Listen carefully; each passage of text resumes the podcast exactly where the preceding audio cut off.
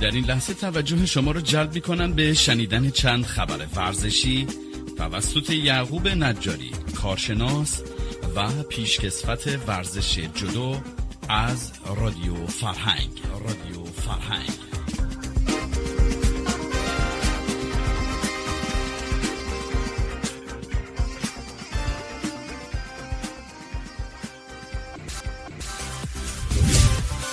با درود فراوان خدمت تمام شنوندگان عزیز و ارجمند رادیو فرهنگ اخبار ورزشی نفته رو به استحضار همگی میرسونم و آرزوی سلامتی و تندرستی را برای یکایک شما عزیزان از خداوند خواستارم یک میلیون دلار مبلغی هست که فدراسیون جهانی والیبال برای میزبانی فینال لیگ ملت‌های والیبال پرداخت می کند.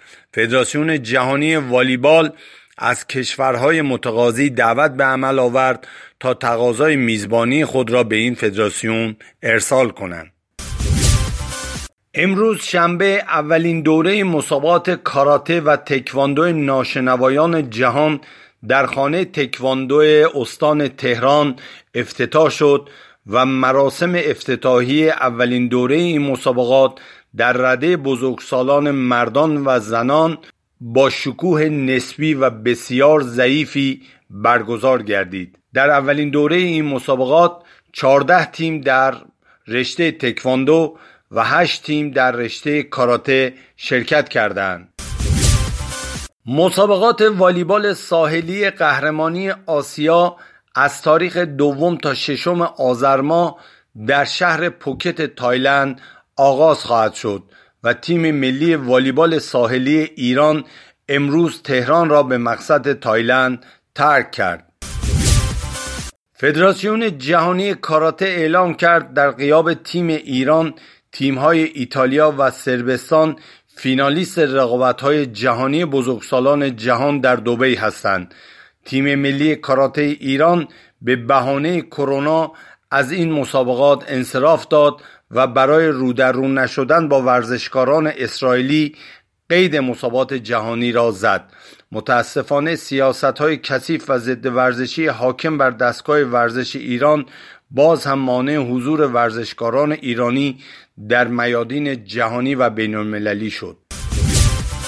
مسابقات کشتی آزاد قهرمانی ارتشای جهان در تهران از فردا و یکشنبه آغاز خواهد شد که این مسابقات نیز با استقبال بسیار ضعیف کشورها برگزار می شود و خبری از کشورهای صاحب نام در کشتی نبوده و نیست سطح بسیار پایین این مسابقات اعتبار و ارزش آن را با تیمهای شرکت کننده مشخص کرده است.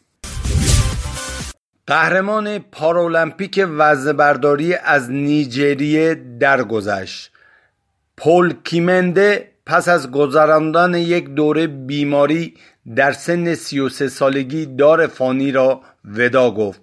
وی طلای پارالمپیک 2016 ریو و طلای جهانی 2017 و 2018 را در کارنامه درخشان ورزشی خود داشت. روحش شاد و یادش گرامی. رسوایی بزرگ برای وزنبرداری ترکیه و گرجستان در صورتی اعلام شد که بیش از 13 نمونه آزمایش تست دوپینگ ورزشکاران این دو کشور مثبت اعلام شده است.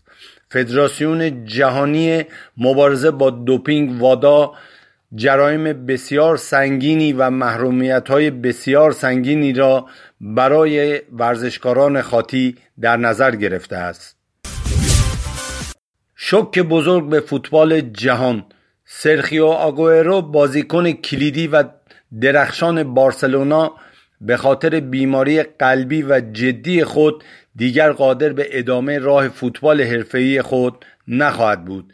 و به زودی در یک کنفرانس مطبوعاتی و به طور رسمی بازنشستگی زودهنگام خود را از دنیای حرفه‌ای فوتبال اعلام خواهد کرد.